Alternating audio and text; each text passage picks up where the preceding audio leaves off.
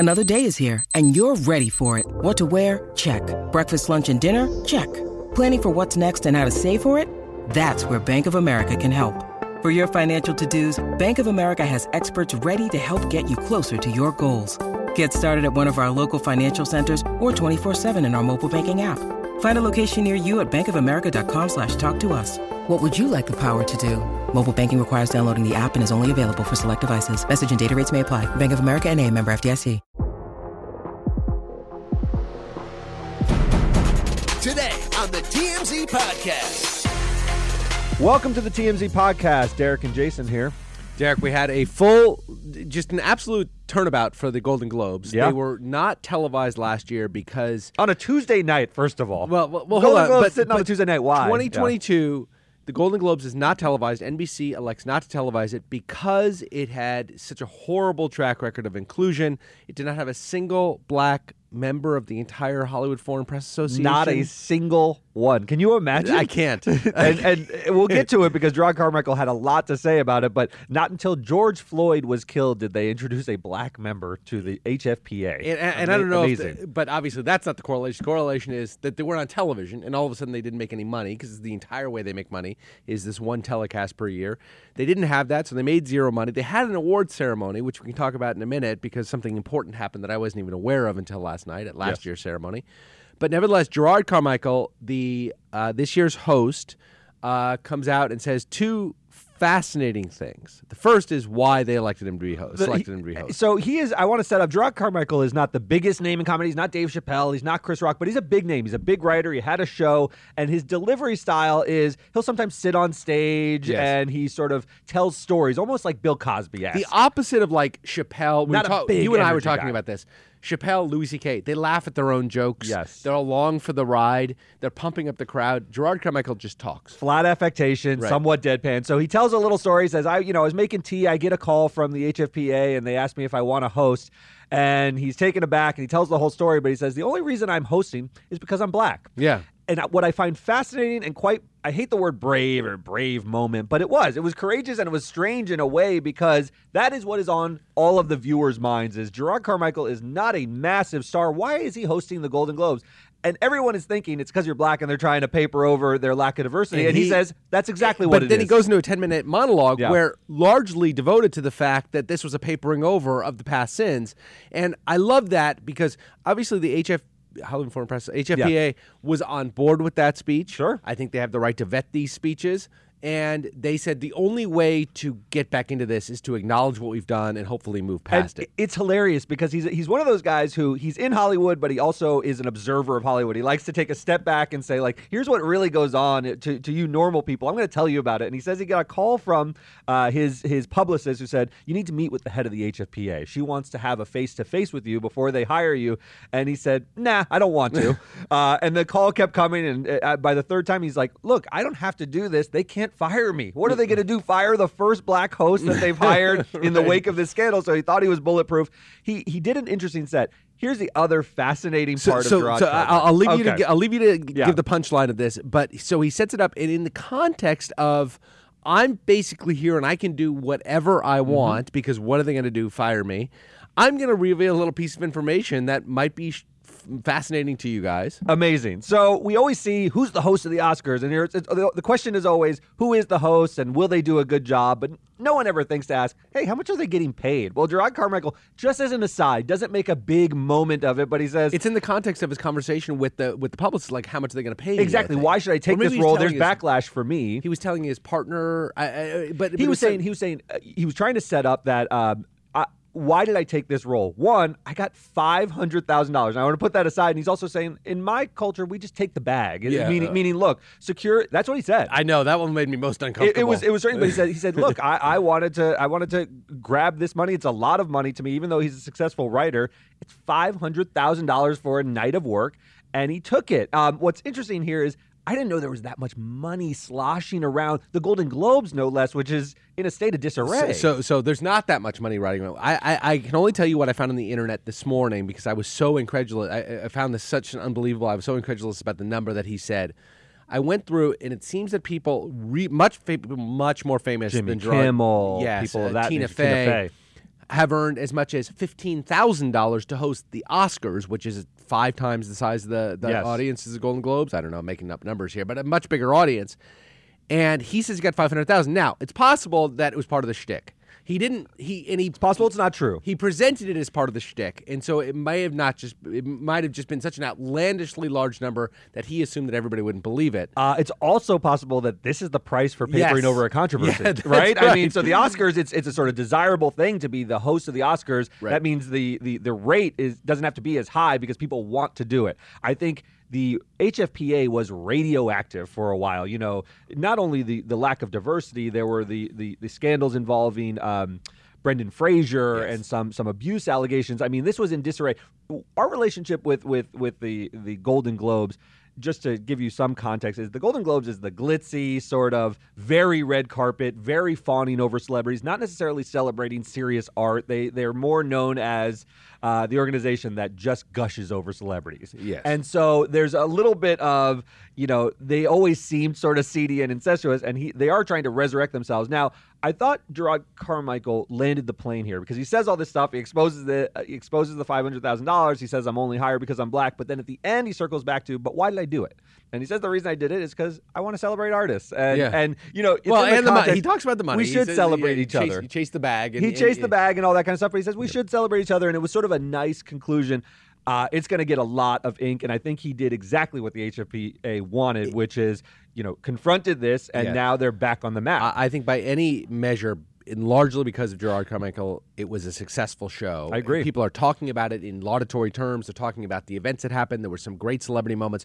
Well, and it was a Tuesday night. And so it could have just gone by like yes. a fart in the breeze. Yes. It was not a big weekend event, and I think it's still getting headlines because of him. So just a few tons of people of color won awards last night, all with one exception, which I'm willing to talk about, I don't believe was meritorious. But yep. we got Ke Huy Quan, who won for Everything Everywhere All at Once, a movie you and I really liked a lot. What a runaway phenomenon. And it's such a feel-good story. I mean, him winning, you know, he's the former child actor from Goonies and Indiana Jones. And by the way, he shouted out Steven Spielberg yeah. at the top of his speech as thanking you for giving me a star, and gives a very impassioned speech about he thought his career was over. He thought he was just another child star who never made it, and because of this movie, he's now a big star. Yes. If you haven't seen this movie, by the way, it's a small indie film.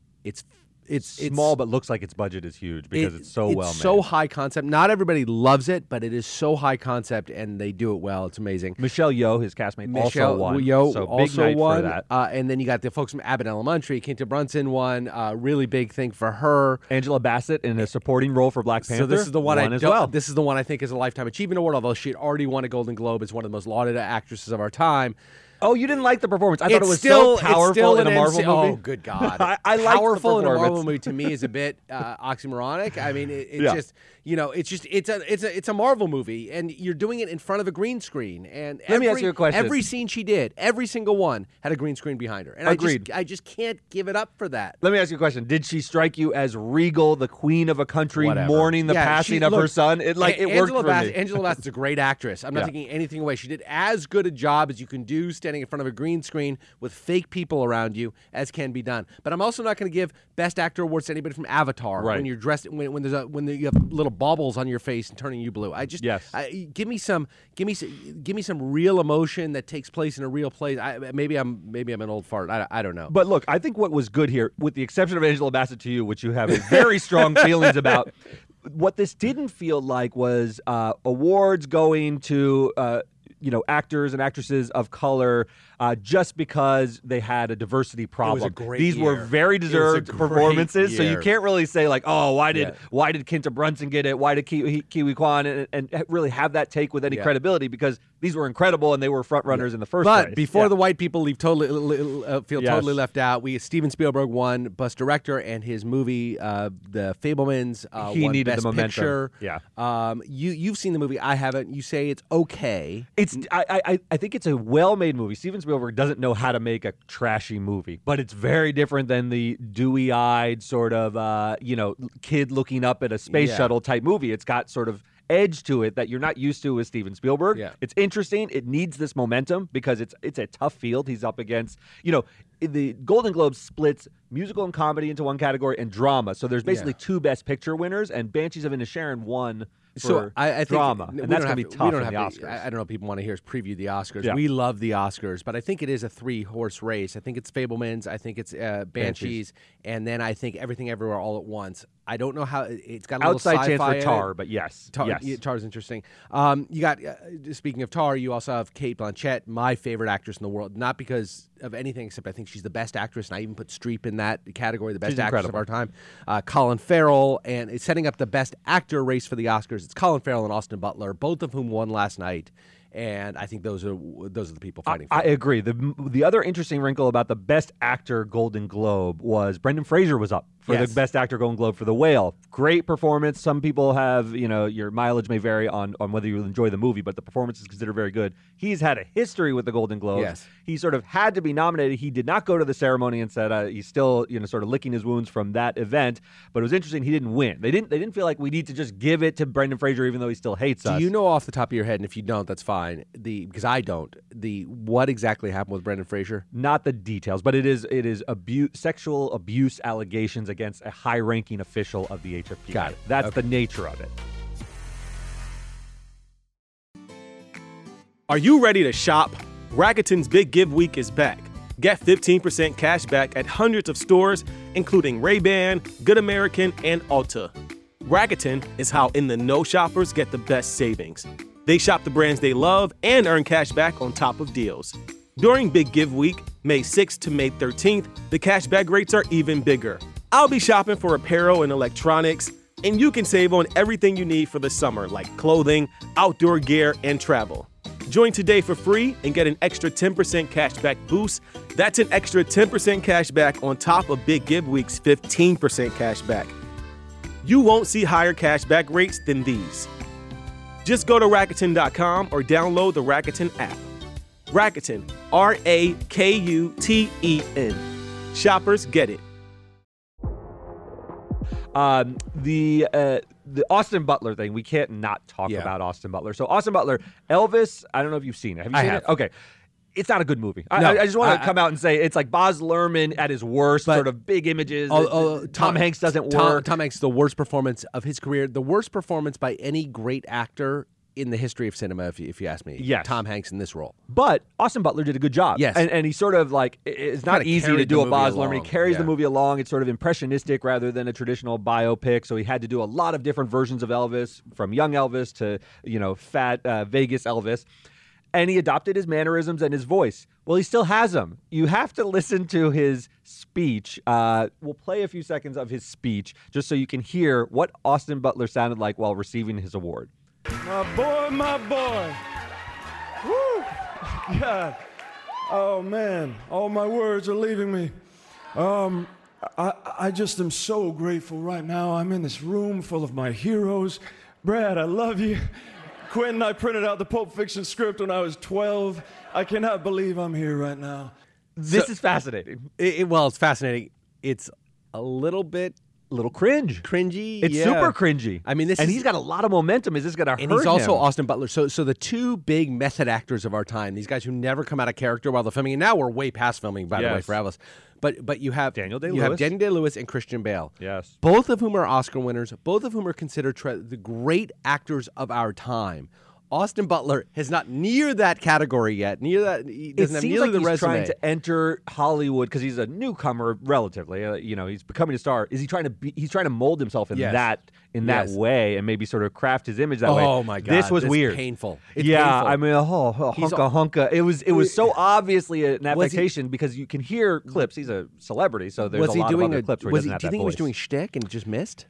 No, I don't. But the thing that's strange is that movie was filmed for Austin Butler a long time ago. Yes, he's doing a lot of press over it. Probably but 3 years ago it was in the can. Yeah. Right. The idea that he's carried the Elvis voice to the award ceremony and, you know, he has a deep voice. I'll give him that. If you hear clips of him, he has a deep voice. But there's a certain lilt to the Oh, yeah. Quentin. So, and so, you can hear it. I do something, and I've heard other people do this, and I hate it about myself. When I go to like the UK, I lived in the UK for 4 months. By the time I left, I was speaking certain Britishisms.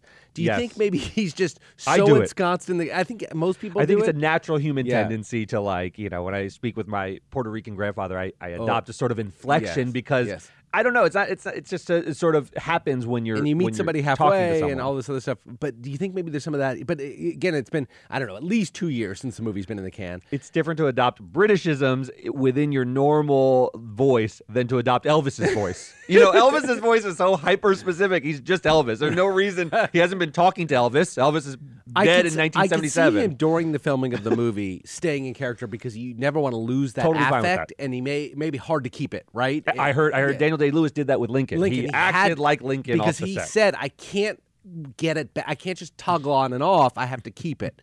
But but now Daniel Day-Lewis is an Irishman in his 50s. He's no longer Abraham Lincoln. I've heard him in interviews. At the Oscar ceremony, he did quite a nice Irish, typical Irish accent. It'll be interesting. So Austin Butler has been riding this wave of like a lot of acclaim, more than expected for Elvis. I don't know if this will derail that and now sort of secure Colin Farrell as the front runner of the Oscars. We'll have to see how that develops, or maybe bring back Brendan Fraser. The other big moment we got to talk about is Coolidge. Coolidge is owning award shows. She was great. So Jennifer Coolidge presents early on. I forgot which award. It was one of the big awards early on. Anyway, and flubbed. She presented and said the Oscar goes to, and it became like a viral moment. I think she was kidding. Oh, interesting. Because her whole presentation was shtick. Okay, I watched that part live, and her whole thing was shtick. She never was serious for a moment. So I think, and if not, she played it off beautifully. Sure. But then she wins for Best Supporting Actress in a mini-series drama or something. Yes. And she gave a really heartfelt speech. Jennifer Coolidge is somebody who fame came to quite late in life. Yes. She was always like one of the best parts of those Christopher Guest movies, Best in Show. She was always value-added, but she was never a big star. She's Stifler's mom comes along. In American Pie. And then she does the Legally Blonde movies, and she's really good in those, and then she has this huge breakout with her. Relationship with Ryan Murphy, the creator of White Lotus, is sort of a known thing in Hollywood, but she really gushed about him because he has resurrected. I mean, she was always around, but there's such a Jennifer Coolidge renaissance. Yeah, and she said she's being invited to parties, and she used to be this daffy woman on the hill who never talked to any of her neighbors, and now she's a big deal, and she's really relishing and enjoying it without being too annoying. I think at award shows, she's been like pitch perfect. That other award show we did where she just started dancing during the walk-off music, she's great. She's great because she's very authentic and real. That's why she's sort of cut through, and it made for a great moment. So the two people who won the preset awards, those that aren't voted on, you got the Carol Burnett Award, it goes to Ryan Murphy. He gave a very impassioned speech about inclusion in Hollywood and all the people that he admires, and actually gave a shout-out to MJ Rodriguez, the first trans actor who won. She won last year, but it wasn't televised, so he gave a shout-out to her. Yeah. You don't have to love Ryan Murphy, creator of Glee, and then that obviously launched him into the stratosphere. Yeah. He gets, you know, blank checks at Netflix all the time, and some of his projects work and some don't. But what he's doing in Hollywood is pretty incredible. Yeah. He's one of the most, like, inclusive guys. All of his casts always feature people of color, trans people. Like this is his thing, and he has a lot of juice in Hollywood, and he uses it to this. So he's a guy who walks the walk, whether you like his work or not. And then did you hear Eddie Murphy's speech? I loved the Eddie speech. So Eddie Murphy wins the Cecil B. DeMille Award, which is the annual award they give to somebody who's old and past their prime. You know, it's Nicholson and other people like that have won it. And he says there's only three rules that he follows in Hollywood. You remember what they are? Did you hear I don't remember all three, but I remember watching it. One, pay your taxes. Yep. Two, mind your business. And three, keep Will Smith's wife's name out of your fucking mouth. Yeah. And he screams it into great applause. I thought this was, look, obviously Eddie Murphy, one of the most talented comedians, he pulls off this line.